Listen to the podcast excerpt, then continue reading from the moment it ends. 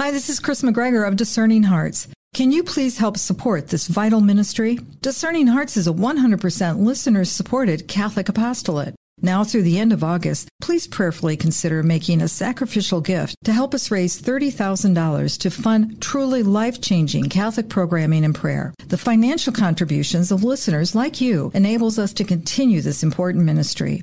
We are a 501c3 nonprofit organization. Your donations are fully tax deductible. As an independent, non for profit lay organization that is not affiliated financially with any diocese, our apostolate is fully listener supported. Again, between now and the end of August, please visit discerninghearts.com to make your donation. Thank you, and God bless you from all of us at Discerning Hearts. Discerninghearts.com presents Inside the Pages insights from today's most compelling authors. I'm your host, Kris McGregor, and I am delighted to be joined once again by Dr. Larry Chapp, a retired professor of theology who taught at DeSales University for over 20 years. He is now the owner and manager of the Dorothy Day Catholic Worker Farm near Wilkes-Barre, Pennsylvania. With Dr. Larry Chapp, we go inside the pages of Confession of a Catholic Worker, our current moment of Christian witness published by Ignatius Press. Dr. Chapp, thank you so much for joining me. It's great to be here again, Kris. I always enjoy talking with you, so thanks for having me. It was a joy when I got this book in my hands, The Confession of a Catholic Worker, Our Current Moment of Christian Witness. And for those who are looking at the video, you're going to see that I had so many tabs. I, I had to take some of them out, Larry, because I couldn't turn the pages. They were getting in my way. I ended up having, and I'm marking in the book something in pen, which I would never do. But then again, I'm not planning on giving this to anybody. This is such a great work. Thank you so much. That's, uh, I, I really appreciate that. That's high praise coming from you. And I appreciate that. Thank you very much. When you hear the term Orthodox, I remember a long time ago, a saintly old nun, elderly nun by the name of Angelica, had talked about how there, and I say in all reverence, she would say, What's Orthodox? She goes, Well, you know, sometimes you're driving on the road and and some people are on the left and some people are on the right. And she goes, Orthodoxy is right down that yellow line. And what I found really compelling about this book is that this is right down that yellow line. And how you are trying to help us to see how we're some are drifting this way and drifting that way. It can be hard, can it? It can be very hard. There are so many uh, false binaries in the church today, so much conflict and controversy, so many polarities. And the one thing that seems to me to be utterly lacking is a, a deep theology, an appreciation for deep theology. It's one of the reasons why I do these videos with big time theologians on my podcast because their voices need to be heard and they're not being heard. And you're right, there is a theology out there that, in a sense, transcends these binaries and gives us a kind of well rounded, full orbed Catholic orthodoxy. That does, I mean, take, for example, the, the divide in the church today between those who are like pro life and are all concerned about, you know, the LGBTQ stuff and life issues, and rightly so. And then there are those who are all into social justice, economic justice, criminal justice, uh, you know, all those sorts of things. And those two camps in the church need to be brought together. And just in my opinion, uh, Dorothy Day and others like her have, have brought those things together. I love that you have that connection with Dorothy Day, but also, this will be jumping into the middle of the book, essentially, was Peter Maurin. Am I pronouncing his name properly? I always pronounce it Peter Morin. I've heard people pronounce it Peter Morin. He was French, so maybe it is Morin. I don't really know. I'm just trying to sound continental, if that's okay. I'm, I'm faking it. So, but I'll go. I'll I'll see to you. I. What is it? A, a friend of ours, Dr. Adrian Walker, who is a renowned translator. I asked him once, "Is it Athanasius or Athanasius?" And he said, "It is what it is, wherever you are, and don't worry about it." But in this particular case, I really want people to get to know him, especially through your book, because I haven't read as much about him. And as I have, of course, Dorothy Day. And he seemed to really touch your heart. Oh, very much so, for a lot of reasons, one of which he was the co founder of the movement, and he was Dorothy Day's intellectual mentor. He was extremely influential on her. And yet, of course, he, he died in, in the late 40s, uh, possibly of Alzheimer's. And so his name just sort of got eclipsed in the movement and forgotten. And especially as we moved into the 1960s and the anti war and civil rights movements took hold, and the activist wing of the Catholic worker movement kind of then dominated. And of course, Dorothy Day was more of an activist in that regard. And so she came, and of course, she was still alive. But Peter Maurin was not really into political activism so much as he was into culture building and subculture building. Uh, what he said often was, you know, we need to build the new society within the shell of the old. He wasn't a big fan of revolutions and overthrowing governments and going to jail. Not that those things are necessarily bad in and of themselves. Lots of great Catholic workers have gone to jail for the cause, and I don't mean to diminish that. But that was not Peter Maurin. He was his vision was more, as he called it, cult, cultivation, and culture. In other words, the religion, the religious vision of, of Christianity, cultivation, a sort of but he was a localist before his time. It's not just back to the landism, it was regenerating a connection with the local. And then, of course, culture, cult culture, cultivation. I guess I inverted those. And, you know, politics is downstream of culture. And in many ways, our acceptance of our religion, Christianity, is downstream of culture as well and generates all these controversies. Uh, and so I think Peter Maurin's vision, he didn't write a whole lot. He wrote these things called easy essays and uh, very pithy sorts of things. He didn't write a whole lot of deep, profound intellectual works. And yet he left enough behind for us to know what he was about. He is someone who, when Dorothy Day encounters him, it speaks to everything that she was feeling in her heart. He allowed her to, to kind of give it form, as it were, wouldn't you say? Yes. She had just converted to Catholicism. She had been seeking, seeking, seeking something spiritual for a long time, and she had been attracted to Catholicism for a while. She finally converted, which created a great loss in her life where her common law husband, Forster, hated religion, and he and she had to part ways. He was the father of her child, Tamar. And she had to make a decision. You know, I'm a Catholic now when she converted, and I, I, I can't stay cohabitating with this man. Dorothy was a fully Orthodox Catholic in, in a radical sort of way, uh, and realized, well, I, I can't cohabitate. And so he left her, and that remained a pain in her life. I, he, she, he was the great love of her life. So, in other words, she needed some kind of forming and Peter Maurin came on the scene, and he was the one who taught her and formed her intellectually and showed her, essentially, I think, that she wasn't crazy, that you could be a radical and not be an atheist. That was her constant. How does her Marxist friends always asked her, How can you be a radical and not be an atheist? And that was the burning question in her early conversion. And he showed her how you can be a radical and a Catholic. And that was absolutely critical. That was the turning point in her formation. I think it's important too that we look at the context of their times because sometimes when you hear commentators speak about Dorothy Day, they'll say, well, she was a Marxist or a communist. And this is important.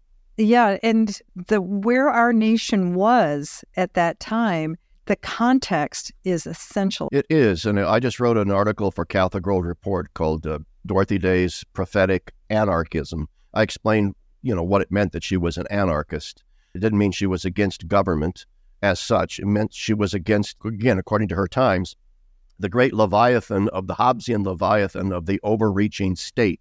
She was opposed to centralization and massive federal government. She even opposed Social Security because she thought it was too great an increase in federal power and sought instead local initiatives to ameliorate the conditions of the poor. Nevertheless, she did remain sympathetic to Marxism her entire life. And this creates a lot of problems for people who can't understand how can you be an Orthodox Catholic, which she was, and yet remain sympathetic to Marxism? Well, I know a lot of Catholic theologians, thoroughly Orthodoxly. I don't know them personally, but you've got guys like Herbert McCabe and so forth who understand that it's possible to find great value in Karl Marx's critique of capitalism and yet reject his atheism, reject his dialectical materialism, reject his class warfare mo- motif of things. And Dorothy did reject all of those things, and yet continued to believe from each according to his ability, to each according to his needs. She believed in a kind of economic egalitarian society where the great economic inequalities are erased. And we live in a nation, and she, especially in her time, lived in a nation before labor unions, before labor laws, before child labor laws, where the great robber baron capitalists, even though anti monopoly legislation had been in place, the robber baron capitalists were still still in place. And she understood that there needed to be a, a, a critique of that from somewhere. And so she did remain kind of sympathetic to those sorts. I mean, people often bring up, and in the com box of my recent article, it comes up that she famously said in the early 1960s, God bless Fidel Castro. She was originally kind of smitten with the Castro revolution in Cuba because, you know, Cuba had become a giant brothel, a giant mafia controlled casino. It was just a playpen for the rich, and the poor in Cuba were suffering. And so she had this soft spot in her heart for any sort of political movement that would throw down the mighty from their thrones, to quote the Magnificat. And and so she says, you know, God bless Fidel Castro, but she, you know, this was before Castro showed his true colors, so to speak, as as this truly repressive man. And later on, she you know she acknowledges everywhere that insofar as Marxist regimes engage in this kind of repression, they are to be rejected, root and branch. And yet, you know, Dorothy was a real human being and she had inconsistencies. And I think it's important to point that out. She wasn't always completely consistent with her own convictions because she had this burning zeal for the poor. And that sometimes caused her, I think, to be a bit naive about some of these political movements that were ostensibly, at least in theory, done in order to ameliorate the conditions of the poor.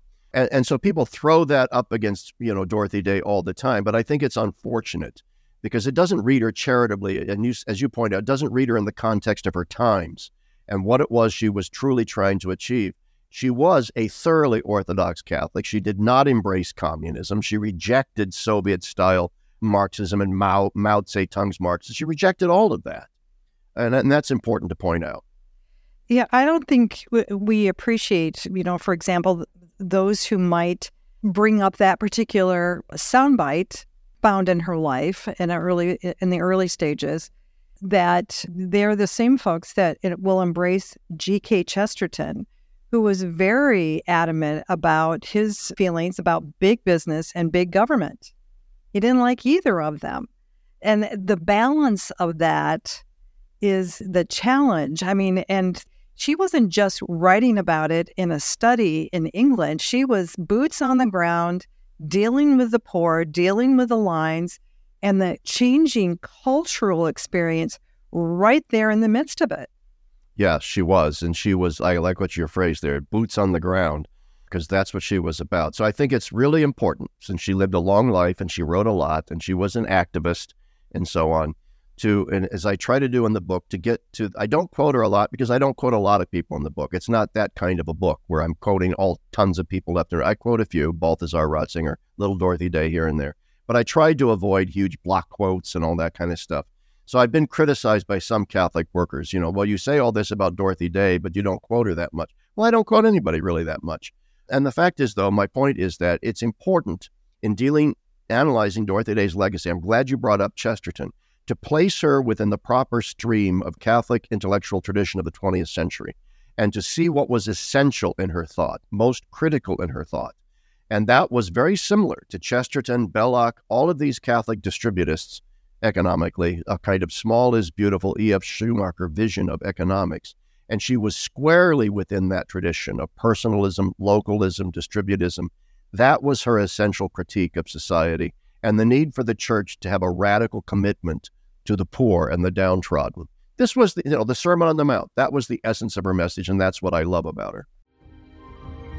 We'll return to Inside the Pages in just a moment.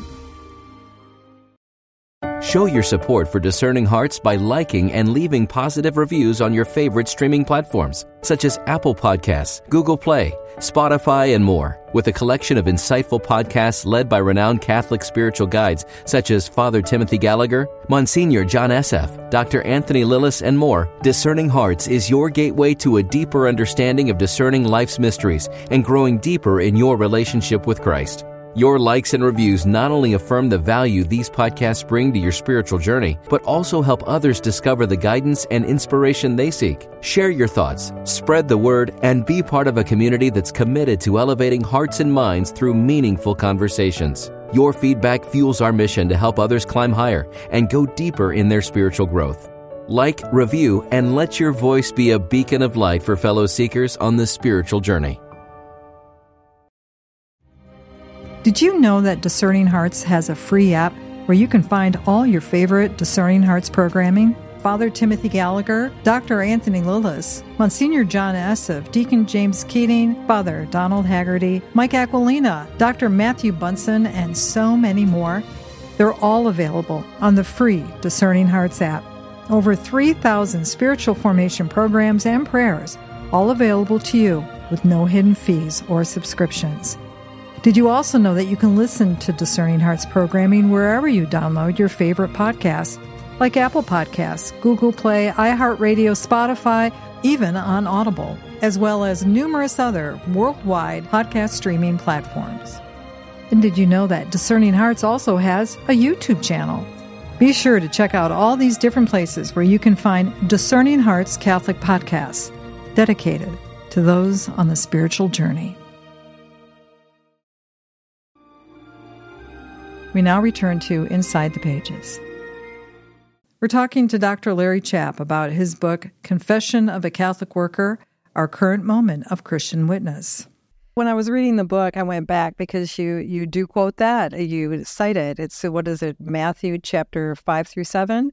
Yeah. And that when you look at that, of course, it starts out with the Beatitudes, which we we hear so often, but there's a lot more to that sermon there's a whole way of interacting in relationship with those around you. And I, I think that's an important thing for us to set. It's like if we were to get up at Mass and leave after the uh, half of the homily. And Dorothy Day didn't do that, neither did Peter Maurin. They stayed and they listened to the whole thing, and then they incorporated that gospel message in their lives.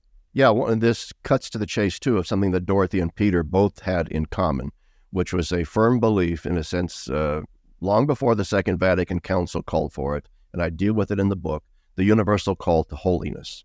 Even someone like Bishop Robert Barron has pointed out that there had been a tendency in the church during her time to divide, you know, Catholics between the laity who were called to the commandments, the, the life of the commandments, and then the path of perfection, which was essentially, as Barron calls it, for the spiritual athletes in the church, the celibates, the monks, the nuns, the, the priests, and, and Dorothy and Peter understood that this is the age of the laity. In a democratic era in which we live, in which there's generalized education increasing for the laity across the board, there was a need for the laity now to rise up and to realize that they too, as all the saints have said, are called to the life of poverty, chastity, and obedience. The evangelical counsels were all called to the way of perfection. So when she read the Sermon on the Mount, she read the whole thing and she said, we need to stop treating this as if it's an, an ethic for the elites, an ethic for the celibates who can live in monasteries and so forth and to realize that the Sermon on the Mount is directed at all Christians. Jesus didn't say in the Sermon on the Mount, as he was looking at the thousands of people in front of him, now this is for the few that can take it. The rest of you just look at the Ten Commandments. No, he said, You've heard it of old, but now I say unto you this, and deepens the commandments. He makes it, and sets harder Uh, for us to be a Christian disciple than simply following the path of the commandments. And we see this too. John Paul II, this is the 30th anniversary of Veritatis Splendor. You know, he begins Veritatis Splendor with that reflection on Christ's interaction with the rich young ruler. All right. And the rich young ruler said, Well, I've lived the commandments my whole life. what do, what do I need to be holy? You know, gee, I'm paraphrasing. And Jesus, well, you know, you know, he says, I've lived the commandments. Now what do I do? And he says, Okay, give everything away and, and follow me. And the guy couldn't do it. And Jesus didn't chase after him and say, "No, no, no, no. I just okay. That's okay. You're doing fine. Just live the commandments. I, I that I was just calling you to a higher state of perfection." He didn't say any of that. He turned around and said, "You know what? This is why it's hard for a rich person to go to heaven." you know, and and he didn't qualify it at all. In other words, the crisis we face, and we can get to the issue of crisis now. The crisis we face in the church today is a crisis of holiness. It's a crisis where we tend to believe that holiness is not really what we're called to. or if we are called to it, it's a very watered down sense of what holiness is, as a set of pieties. And Dorothy Day was resolutely opposed to reducing the faith simple, for the lay people to a set of pieties. Yeah, I think that's real key because a lot of people may not realize, too, that Dorothy Day was an oblate of St. Benedict. That's right, as am I. There you go. And me too. And the thing is, it's about prayer and work in its action. It's living out, receiving the word, and then taking it out into the world. And the important thing to remember is that prayer that fueled her, that communion that she received in the relationship with God, and the relationship that she would have with others. I couldn't help but think in the book, when I was reading it, I was reminded of the prophet Elijah and that scene where he's up with the prophets of Baal and there had to be a decision made by Israel. You can't be this and that. It's either one or the other. What are you going to choose? And that's essentially what that response of Dorothy Day, fueled by that prayer, that communion, that relationship, that's what we're called to, isn't it? Yeah, absolutely. Uh, Dorothy Day was a daily mass goer. She engaged in Eucharistic adoration. She was a, a deeply prayerful woman who grounded everything that she did in terms of her political activism and his work, her work for the poor in the Sermon on the Mount, in her faith, in her prayer life, in her contemplation. And this is terribly, terribly important, lest the Catholic worker movement simply be reduced to a, a set of political actions devoid of that sort of deep spiritual orientation.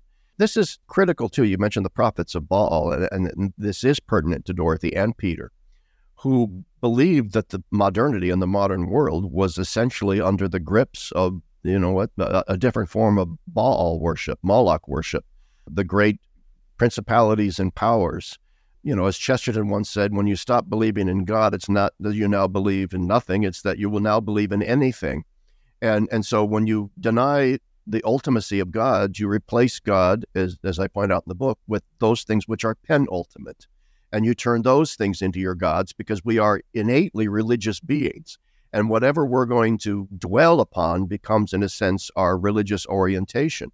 And so Dorothy believed that it was critical for the modern church to be a, a prophetic church that engaged in the exposing of these idolatries. The essence of sin is idolatry. And the modern world is now under the throes and under the slavery of a set of illusions, a set of counterfeits, simulacrums of Christ and idolatries. And the church, instead of exposing these idolatries, had tended to reach a modus vivendi with them, a kind of accommodation to them. And she saw this as precisely the major crisis of our time that the church was not proposing to people a provocation, as Balthasar calls it, as I point out in the book, an Ernstfall moment. Ernstfall is a German word that means a decision that must be made in a moment of crisis for the faith in which not to choose is to choose, that there can be no fence sitting. The idolatries of modernity presents us with is another choice, as Elijah presented the people of Israel. You must now choose Christ, or you're choosing by default to follow these idolatries. Hence why we're hemorrhaging people out of the church today, because they have chosen to pursue the idolatries. And that can be a danger too, because it can be in choosing Christ, is choosing that Sermon on the Mount is choosing Matthew 25. It's doing what he said to do, those two great commandments to love God and to love your neighbor. The problem can be, maybe for some, that their response becomes more of, I, I don't want to say a devotional aspect, that it's something that I have to take care of me and mine. And you're looking at the others without that lens of Christ, that lens of love. And it's exemplified even in the heart of the church because you can hear it really clear if you have those ears, which we all should, because it lacks virtue, right? It does lack virtue. And that ability to have patience and to listen and to be in relationship, to communicate with one another. And you bring that out in the book. Yeah, I mean, what, what we lack today is profundity and, and a profound theology that, that challenges people, especially young people you know, youth is a time of idealism. Young people are seeking to orient their lives around big causes, things that are larger than themselves, something to believe in. I think it's part of the reason why you see in the church the rise in popularity of a certain very superficial traditionalism among so many young people. And it's because they're, they're seeking out something that's at least got some teeth to it, some substance to it, and isn't just the pablum that they get in, in a lot of their parishes, where what I call them let us homilies. Let us go forth now and blah, blah, blah, do this and do that. It's, you know, the homilies are boiled down to essentially it's nice to be nice to the nice. And you, you learn a set of moral dictums that you probably already learned from your first grade teacher about proper etiquette in the lunch line. It doesn't require one to be a Catholic in order to pursue those values. And so a lot of people, young people especially, are looking at the church and saying, well, there's nothing here. There's absolutely nothing here that I can't get elsewhere. So what am I doing here on a Sunday morning? Uh, my friend Christopher Altieri just came out with an article in Crux magazine last week in which he pointed out, you know, that all this talk at World Youth Day and leading up to the Synod and so forth from the Pope and others. And it's okay. You know, the church is a big tent. Everyone is included. Everyone is welcome. And that is all true. Okay. Everyone is welcome. But as Chris points out, and this goes to my point, the deeper question that isn't being asked, which is what young people are asking, right, isn't, am I included? It's, why should I bother? Why should I want to be included? Fine, you've included me. Included me in what exactly? Okay. I mean, my wife spins wool and she has a spinning guild. All right. I'm not the slightest bit interested in that. And yet I'm welcome to join the spinning guild. I'm welcome to go there on Sunday afternoons when my wife spins wool with her friends. But I have no desire to. I don't want to bother with that. I'm not interested in it. And that's way a lot of people, especially young people, are looking at the church today. So, what we need to do is to answer that question for people why bother? And that means a church that has some substance to it. And the church does have substance to it. And that's the tragedy. That substance, as Peter, to go back to Peter Maurin, Peter Maurin says we need to blow up the dynamite of the church. And the dynamite he was talking about was precisely this deep, deep substance of the sanctity of the saints, the Catholic intellectual tradition, the, the, the universal cult to holiness. The substance of the faith is what's not being proposed. You offer for folks a really solid introduction to ressourcement theology. And I know that sounds very fancy. I, I enjoy saying the word just because it's, again, one of those cases where your friends think you're smarter than you are. But essentially, it's going back and looking at what sustained the early church, what it was they understood the message of Christ to be, and how they lived it out at a time which was so much worse than our own in so many ways. I don't know if we'd survive if we had to go back and live the lives of those early Christians or the uh, around the world. And yet, what was it that they knew? And that's what we need to really tap into. Yeah, ressourcement theology is a French word, simply means a return to the sources. And there was a movement in the 20th century, kind of began in the late 19th century, to move Catholic theology a little bit beyond the standard, you know, Thomistic synthesis of theology that was dominant at that time. And there's nothing, I love Aquinas. Balthasar quotes him more than any other author, uh, de Lubac, others. Yeah. But it was Aquinas, Aquinas, Aquinas all the way down, and there was nothing else. And it had become a bit moribund, stale, stagnant, and a bit oppressive intellectually in, in the Catholic seminaries and so on. Balthasar referred to his training as a Jesuit scholastic as languishing in the desert of neo scholasticism, which was his way of saying that that kind of stale Baroque era Thomism. And so the ressourcement thinkers came forward and said, yeah, Aquinas is great, but let's situate Aquinas within the broader tradition. He's not the only person in the broader tradition. If you read the Summa, it's a summa, it's a summation of what? Of the broader tradition. Of Aquinas would be, in a sense, the first person to come forward and say yes to resource ressourcement. Okay, and it's it's a return to the scriptures, a more evangelical and scriptural foundation for theology.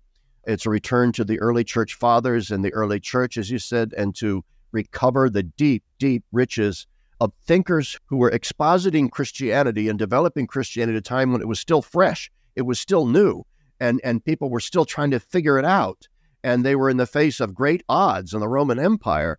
Uh, and even though in many ways their situation was worse than ours, in some ways our situation is worse than theirs because at least the church fathers could deal with a population of people that were still oriented towards a, a religiosity, even if it was pagan religiosity. They could count on a certain faith, in, at least in the realm of the of the gods. Whereas we now face what I call in the book the nullification of our religious sense in, in some very troubling ways.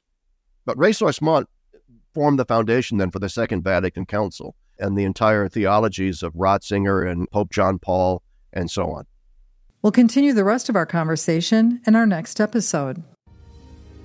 With Dr. Larry Chapp, we've gone inside the pages of Confession of a Catholic Worker, our current moment of Christian witness.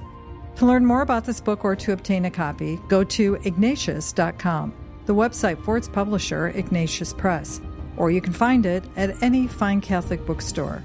To hear and or to download this conversation, along with hundreds of other spiritual formation programs, visit discerninghearts.com or you can find it within the free Discerning Hearts app or wherever you download your favorite podcasts. This has been a production of Discerning Hearts. I'm your host, Kris McGregor. We hope that if this has been helpful for you, that you will first pray for our mission, which is to offer authentic and rock solid spiritual formation freely to souls around the world. And if you find us worthy, please consider a charitable donation, which is fully tax deductible, to help support our efforts. But most of all, we hope that you will tell a friend about discerninghearts.com and join us next time for Inside the Pages Insights from today's most compelling authors.